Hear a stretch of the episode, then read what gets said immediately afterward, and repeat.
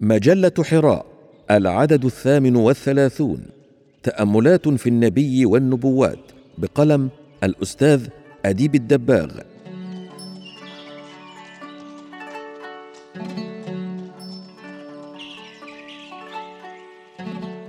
من خلال التأمل الاستقرائي العميق لتاريخ النبوات على سطح هذه الأرض، يمكن أن نخلص إلى نتيجة في تعريف النبوة، مفادها أن النبوة بمعناها الشامل المحيط إنما هي عملية استنهاض إلهي للقوى الإدراكية والروحية الكامنة في الجوهر الإنساني لدى النبي، ومن ثم فهي عملية توسيع زاوية النظر عند النبي في اعتماد الشمولية الجامعة بين الإنسان من جهة والعالمين المرئي وغير المرئي من جهة أخرى.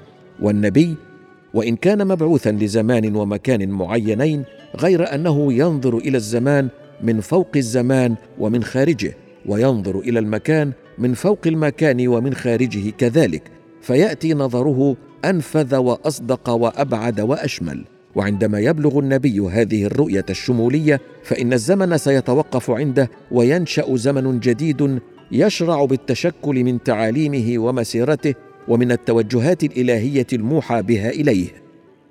والنبي لا يتوقف عند درجة واحدة من سلم المعرفة، بل هو في ترق دائم مع كل نفس من أنفاسه، حتى يرى العالم في أوج توهجه الجمالي وإعجازية انتظامه ودقة صنعه، كما أنه يرى الإنسان هو المكان الأرفع الذي يحرص على جعله مرآة عاكسة تعكس عالمه الداخلي والخارجي على حد سواء.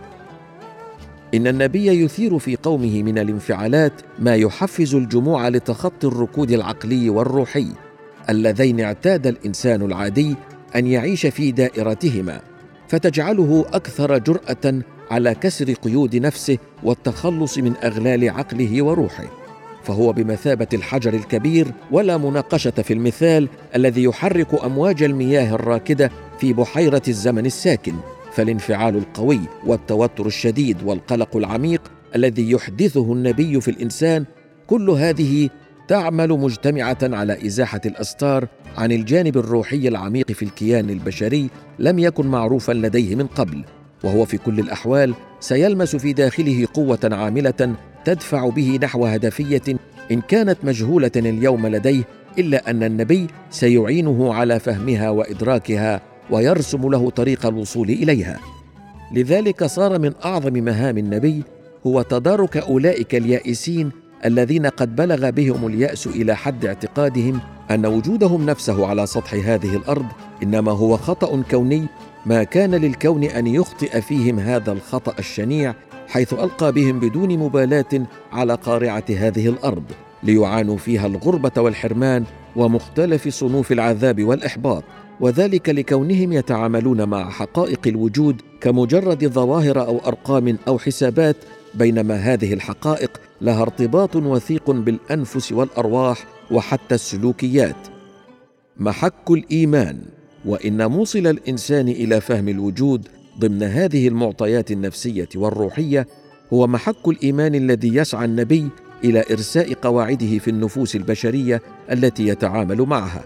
إنه أي النبي يحمل على كاهله من الأعباء والإشكالات التي تنتظر الحلول ما لم تستطع قوة أجيال كاملة أن تحملها وتجد الحلول اللازمة لها، فلا عجب إذن والأمر كذلك إذا رأينا النبي وهو يغير مجرى الزمن ويفتح تاريخا جديدا لأعماله المجيدة في الأقوام والشعوب والأمم. نبوة محمد صلى الله عليه وسلم، فتتابع النبوات عبر الأزمنة قد توقف وإلى الأبد عند نبوة محمد الكبرى جامعة النبوات والمحتوية على خلاصاتها، فليس من نبوة ولا نبي بعده، فهو عليه الصلاة والسلام اللبنة القمة التي ترك محلها فارغا في صرح النبوات، ليكون هو تلك اللبنة التمام كما أخبر عليه الصلاة والسلام. ولكونه الجامع الأعظم والمحتوى الأوسع لكل تجارب الأنبياء السابقين، فإن نبوته اكتسبت بهذه الجامعية صفة الخلود والسرمدية والامتداد عبر الزمن حتى نهايته، فهو عليه الصلاة والسلام نبي هذا العصر ونبي كل عصر آت إلى قيام الساعة، فلا جرم أن نرى تعاليمه والقرآن الموحى به إليه قادرين على إنشاء رجال أنبياء ولكن من غير وحي، ورسل ولكن من غير رسالات منزلات عليهم. وهذه إحدى خواص هذه الأمة التي تميزت بها عن غيرها من الأمم، فكان بعض رجالاتها من العلماء كأنبياء بني إسرائيل، كما قال عليه الصلاة والسلام في الإشارة إلى ذلك: علماء أمتي كأنبياء بني إسرائيل. فمحمد صلى الله عليه وسلم ظاهر واضح الظهور يتراءى للناس من خلال هؤلاء العلماء المتتلمذين على كتابه وعلى سنته، فهو يعيش ويحيا في أفكارهم وفي أعمالهم، يدور مع الزمن حيث دار، ويتخلل في علماء أمته جيلا بعد جيل إلى نهاية العالم.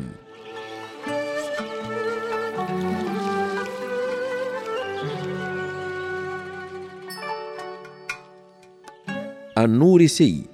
والنورسي رحمه الله من علماء هذه الأمة الأفذاذ، فقد خالط الوحيان القرآن والسنة، سمعه وبصره ومخه وعظمه وعصبه ولحمه ودمه، فتنفس أنفاسهما وتشرب رحيقهما، بهما عاش ولهما كرس وجوده وحياته وقلمه ورسائله رسائل النور. إنه يرتقي قمة هذا العصر حاملا بيديه الوحيين العظيمين، ويقف على هذه القمة مناديا إنسان اليوم ليعود إلى كنف النبوات من جديد بعدما عاناه من جفافات روحية وتصحرات وجدانية كادت تأتي على البقية الباقية من خضرة الإيمان في قلبه. فالنورسي بشهادة الذين قرأوا له، وهم كثيرون، من أعمق وأوسع الذهنيات الإيمانية في هذا العصر، وكثيرا ما يستعصي على الفهم إلا إذا فهم على أنه مرآة عظيمة وصقيلة مهمتها الأساس أن تعكس روح النبي الخاتم وروح قرآنه الموحى به إليه. فمسألة العودة إلى الدين، وإن كانت مسألة مرتبطة بضمير الفرد، غير أنها إلى جانب ذلك قضية في غاية الأهمية للحضارة القائمة، فما لم تعد هذه الحضارة إلى الدين وتجعله واحدا من أعمدة ركائزها فإنها مهددة بالانهيار والسقوط، كما يتنبأ بذلك جم غفير من أساطين هذه الحضارة ومفكريها.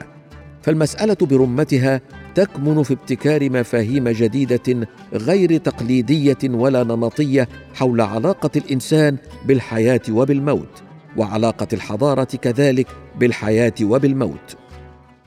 الحياة والموت. وقد اكتشف النورسي هذا المفهوم من خلال تأمله الطويل والعميق في الحياة والموت، فالحياة عنده هي عملية انطلاق من قيود العدميات والنسبيات التي هي أساس كل الشرور التي يطفح بها العالم، وهي أي الحياة بعد ذلك وقبل ذلك قدحة من قدحات المطلق الإلهي وتجل من تجليات اسمه تعالى الحي في الإنسان والكون والكائنات. هكذا يفهم النورسي المعنى العميق للحياة والمعنى العميق للموت، حيث يرى فيه وجها آخر من وجهي الحياة، لأن الموت مخلوق.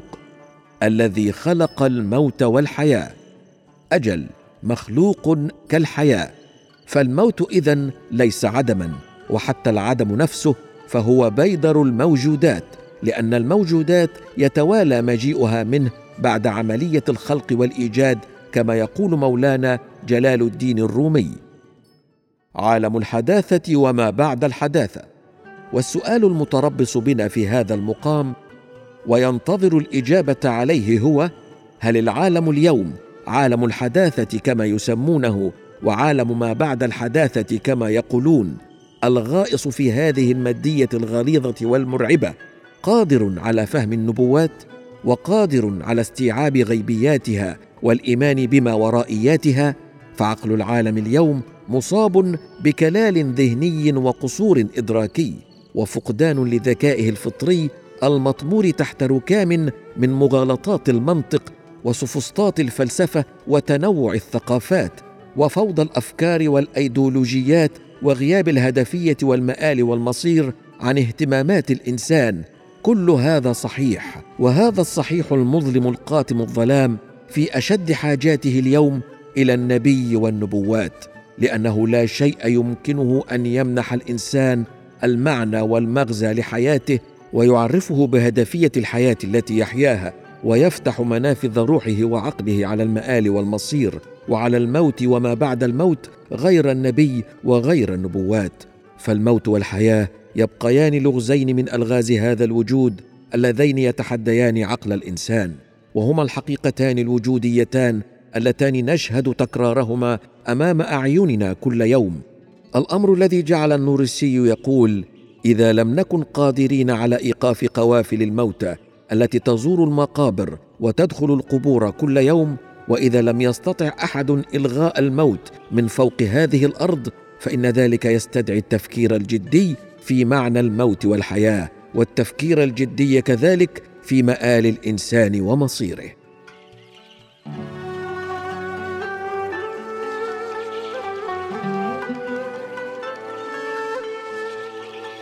المآل والمصير. والتفكير في المآل والمصير هو ما أكدت عليه النبوات جميعا، وحثت عليه الإنسان وطلبت منه أن يكون من أعظم اهتماماته وأكبرها، ولكن غالبية البشر لقصر نظرهم يقعون في مشاغل الحياة الدنيوية وتفاهاتها وحماقاتها، ولا يرغبون في تحمل مسؤولية هذا التفكير وما يترتب عليه من التزامات، ولا يريدون أن يدفعوا ثمن ما يتطلبه سمو هذا التفكير من جهد ذهني وجسدي وسلوكي، واستنهاض للقوى الروحية النائمة في أعماقهم وما يستدعيه ذلك من قوة إرادة وقوة عزيمة وإصرار على المضي في هذا الطريق إلى نهاية الشوط. الإيمان بالنبوة. فالمؤمن بالنبوة يشق طريقه وسط عصر الشك هذا ووسط شك كل العصور، دون أن يتزعزع إيمانه للحظة واحدة مهما يثار من حوله من شكوكيات يراد له أن ينزلق نحوها. والمؤمن بالنبي والنبوة يصبح من القوة والاقتدار، بحيث يستطيع أن يشكل منعطفا جديدا في أساليب التفكير السائدة في عصره، وقد يستطيع أن يلفت انتباه حضارة بأسرها ويثير اهتمامها لتتبنى أسلوب تفكيره الإيماني.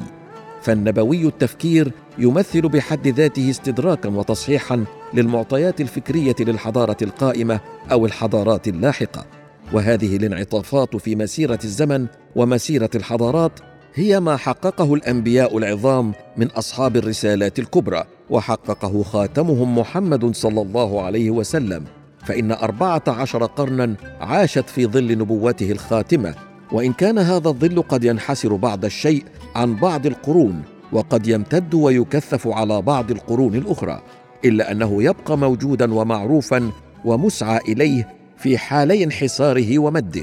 والأستاذ النورسي يدرك أن العصر الذي كتب له أن يعيش فيه هو عصر الانحسارات الروحية في العالم كله، ولا سيما انحسار الظل المحمدي عن الأمة المحمدية.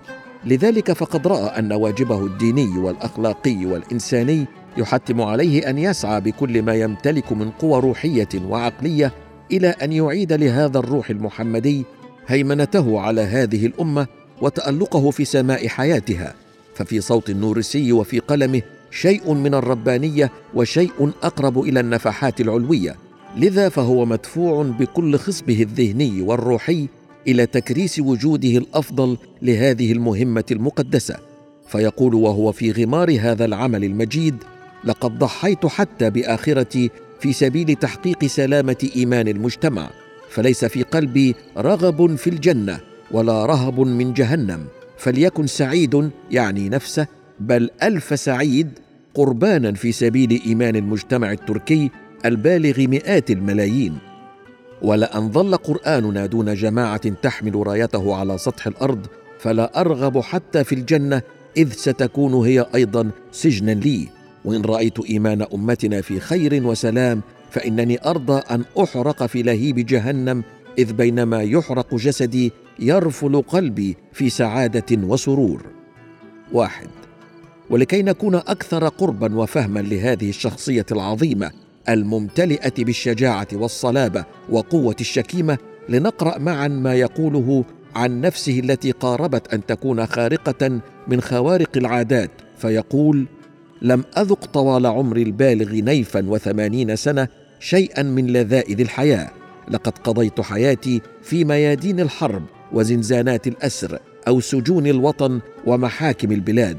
لم يبق صنف من الآلام والمصاعب لم أتجرعه.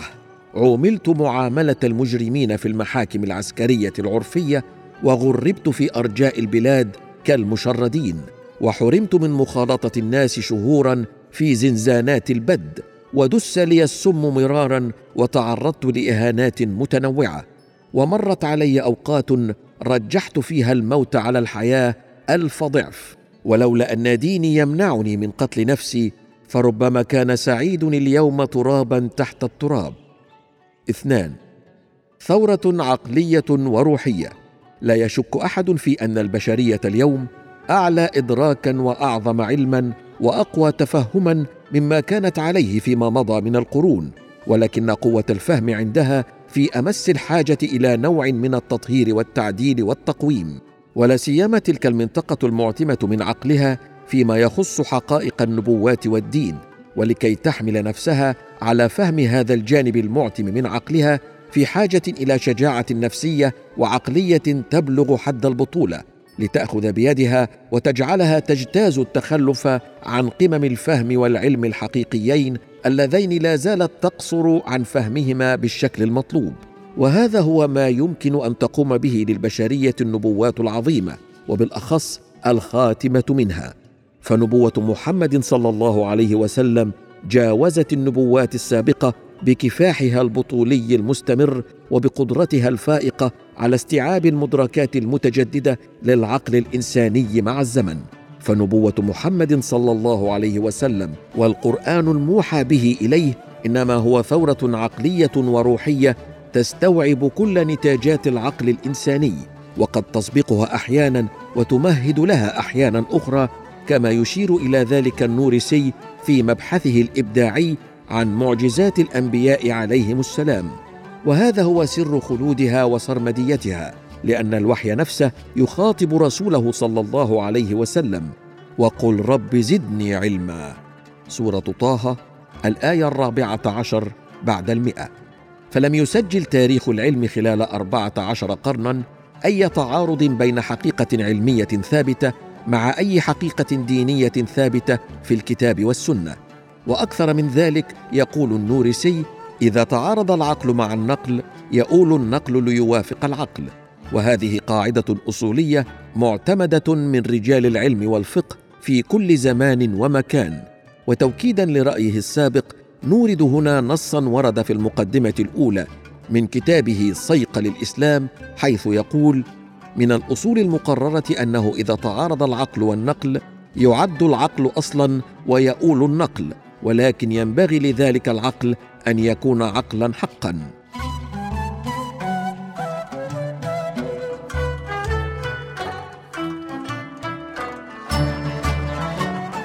ثلاثة، السعة والعمق لدى النورسي. إننا قد نركض وراء النورسي لنلحق به، ونتعب من هذا الركض إلى حد اللهاث، ثم نرى في آخر الشوط أن أفكاره أعمق من أن نطالها أو ندركها. وهذا الأمر هو الذي يدفعني إلى القول بأن الأعمال الفكرية الفخمة والعظيمة من مثل رسائل النور نادرا ما تسلس قيادها لمن يريد قياسها بالشبر والمسطر كما اعتاد الأكاديميون أن يفعلوا. فمثل هذه الأعمال لا يستطاع ضبطها ولا حصرها، لأنها تتفلت من كل ضبط أو حصر، ولكنها تبقى مع ذلك الملهم الأعظم لجيشان أفكارنا وتغذية وجداننا. فأفكار الرجل، أعني النورسي، كشعاعات الطاقة الضوئية المتجددة تشع في الأذهان والقلوب والأرواح، ثم تثوي هناك وتغيب فيها، فلا يستطاع الإمساك بها كما لا يستطاع الإمساك بشعاع الضوء أو النور، ولكنها تحدث في دواخلنا شيئا لا ندري ما هو، ينقلنا من الحالة الذهنية العادية إلى حالة ذهنية غير قابلة للتفسير، لأنه أكثر رجال الإيمان دراية بخصائص الروح وسرائر الضمير. فموضوع النبي والنبوة موضوع كبير يحتاج لمعالجته إلى عقل كبير، وأن يكون هذا العقل محتفظا على مر السنين بجدته وحرارته، والنورسي كتب ما كتب بأقلام القصب، بل بأقلام مدادها نزيف الروح ودماء القلب. وأحسب أنه حين كان يكتب، ولا أزكيه على الله بل تعالى هو المزكي، يغيب كل شيء من أمام بصره وبصيرته إلا الجلال الإلهي والجمال الأبدي.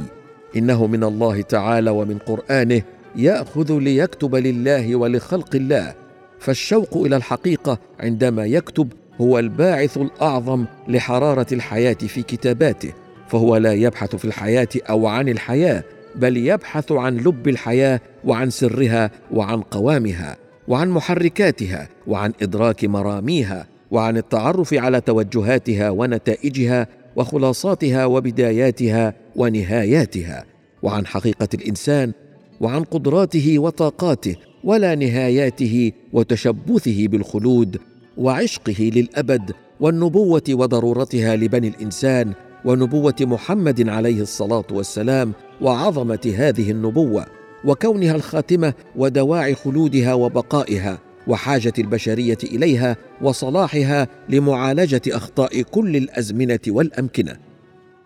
الحقيقة الدينية. فالحقيقة الدينية هي ما ينشده هذا المفكر العظيم من خلال بحوثه في النبوات عموما، وفي نبوة محمد عليه الصلاة والسلام بالأخص. وهذه الحقيقة عادت على لسانه أنشودة جمالية وجلالية ظل ينشدها لنفسه وينشدها للآخرين من خلق الله بشفافية عجيبة وبصوت حزين، كي لا تثقل على الأذهان أو تؤد الوجدان، فبقدر ما كان مهيبا كان حزينا، وبقدر ذلك كان مقبولا من لدن طلابه ولدن كل من حظي برؤيته أو مجالسته. فقلبه الواسع الكبير ظل في حياته كلها معدن إشفاق وينبوع رحمة حتى لأعدائه الذين جرعوه شتى صنوف العذاب. فالبساطة مع التناسق، والتماثل مع التناسب، والتألق مع الوضوح من مقومات فكره ومن ميزات كتاباته. وللتدليل على ذلك نورد بعض أفكاره في النبوة، حيث يقول: إن القدرة الإلهية التي لا تترك النمل من دون أمير والنحل من دون يعسوب لا تترك حتما البشر من دون نبي ومن دون شريعة. نعم، هكذا يقتضي سر نظام العالم. أربعة. أما كلامه في المعراج فإنه ينم عن عبقرية ذهنية استشرافية غير مسبوقة وفهم جديد إبداعي النظر، حيث يقول: كل سماء مدار عظيم لعرش الربوبية ومركز جليل لتصرف الألوهية. ثم يمضي فيقول: حتى عرج به إلى مقام قاب قوسين، فشرف بالأحدية بكلامه وبرؤيته، ليجعل ذلك العبد جامعا لجميع الكمالات الإنسانية، نائلا جميع التجليات الإلهية، شاهدا على جميع طبقات الكائنات، داعيا إلى سلطان الربوبية، مبلغا للمرضيات الإلهية، كشافا لطلسم الكائنات. خمسة. ويقول: فمثلا في أي سماء قابل سيدنا عيسى عليه السلام المتشرف باسم القدير سيدنا الرسول صلى الله عليه وسلم، فالله سبحانه وتعالى متجل في دائرة تلك السماء بالذات بعنوان القدير. ومثلا إن عنوان المتكلم الذي تشرف به سيدنا موسى عليه السلام هو المهيمن على دائرة السماء التي هي مقام سيدنا موسى عليه السلام. وهكذا فالرسول الأعظم صلى الله عليه وسلم، لأنه قد حظي بالاسم الأعظم ولأن نبوته عامة وشاملة وقد نال جميع تجليات الأسماء الحسنى، فإن له علاقة إذن مع جميع دوائر الربوبية، فلا بد أن حقيقة معراجه تقتضي مقابلته الأنبياء وهم ذو مقام في تلك الدوائر ومروره من جميع الطبقات. ستة. المعرفية الإيمانية. فكم سيكون الأمر عظيما إذا استطاع عالمنا الإسلامي أن ينجب اليوم رجالا ذوي ذهنيات عظيمة وخصبة كما عند النورسي، فإني أحسب أن المعرفة الإيمانية لهذه الأمة ستزداد وتتسع وتمتد حتى يصبح بمقدورها أن تستوعب معارف العصر من دون شعور بالقصور أو الدونية. فإننا نحن البشر لا يبهرنا شيء كما يبهرنا ما تعانيه العقول الكبيرة من حنين إلى المعرفة، ومن رغبة في أن نرى الإرادات الجبارة لعظام المفكرين وهي تناضل من أجل إدراكات أكثر عمقاً وأعظم اتساعاً وأقدر على التغيير والتجديد، وهذا هو ما تحتاجه الأمة في الوقت الحاضر.